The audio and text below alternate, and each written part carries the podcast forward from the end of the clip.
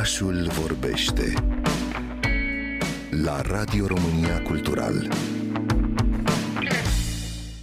Intimități de Katie Kitamura, romanul apărut în limba română la editura 3, are recomandări deosebite. A fost inclus în topul New York Times al celor mai bune 10 cărți ale anului trecut. Barack Obama a spus că a fost lectura sa de vară favorită. Elif Shafak îl numește un roman extraordinar, iar revista El regăsește aici o împletire între stilul Elenei Ferrante cu intriga unui roman polițist de prima mână și asupra Magdalenei Mărculescu, director editorial al editurii 3, a lăsat o impresie puternică.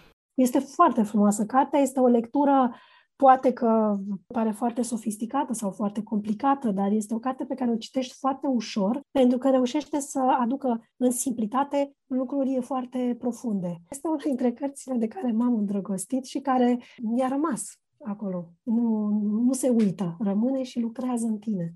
Este adevărat că nu te poate lăsa indiferent o astfel de carte scrisă simplu, modern, cu deosebită atenție pentru explorarea unor situații aparent banale de viață din perspectiva limbajului, a capacității lui de a structura sau destructura existențe. Sunt extrem de interesată să creez personaje care au o relație particulară cu limbajul, care sunt dedicate exprimării cu mare fidelitate a cuvintelor altor persoane, spune Keti Kitamura. Este o carte despre un lucru particular și despre un lucru universal. În mod concret, da, este vorba despre o tânără a cărei meserie este să fie interpret. Dincolo de asta, este o carte despre cuvinte, despre cum cuvintele ne construiesc și ne deconstruiesc existența, despre faptul că viața asta pe care o trăim nu este doar o încrengătură și o țesătură de fapte, ci este o țesătură de cuvinte, în sensul că prin cuvinte aduci, proiectezi sensul și semnificația a ceea ce trăiești. Dar câtă greutate au cuvintele de fapt? Cum relaționezi cu ele când nu ți aparțin? Trebuie doar să le redai. Dar ceea ce redai te afectează profund, te modifică. Sunt întrebări pe care și le pune eroina romanului, interpretă la Curtea de la Haga, a cărei misiune este să micșoreze pe cât posibil spațiul dintre limbi. Pentru că între limbi se pot căsca abisuri, abisuri care ar putea adânci suferința a mii de oameni. Dar când traduci ceea ce spune un criminal de război, poți fi cu adevărat neutru.